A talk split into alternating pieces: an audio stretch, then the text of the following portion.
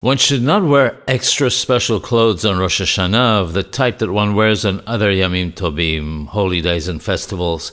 One should not wear clothes of silk and embroidery because the fear of the seriousness of the day and the judgment should be upon us.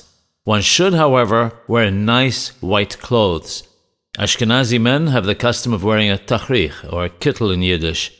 Sephardim should wear white suits. The Beit Hadash, the Bach, writes that the reason for wearing white is in keeping with the concept that our sins will be whitened like snow. It says in Ben Ish Hai that we wear white to show our faith in the fact that God will judge us mercifully, as mentioned in the Lebush. White is the color that represents mercy.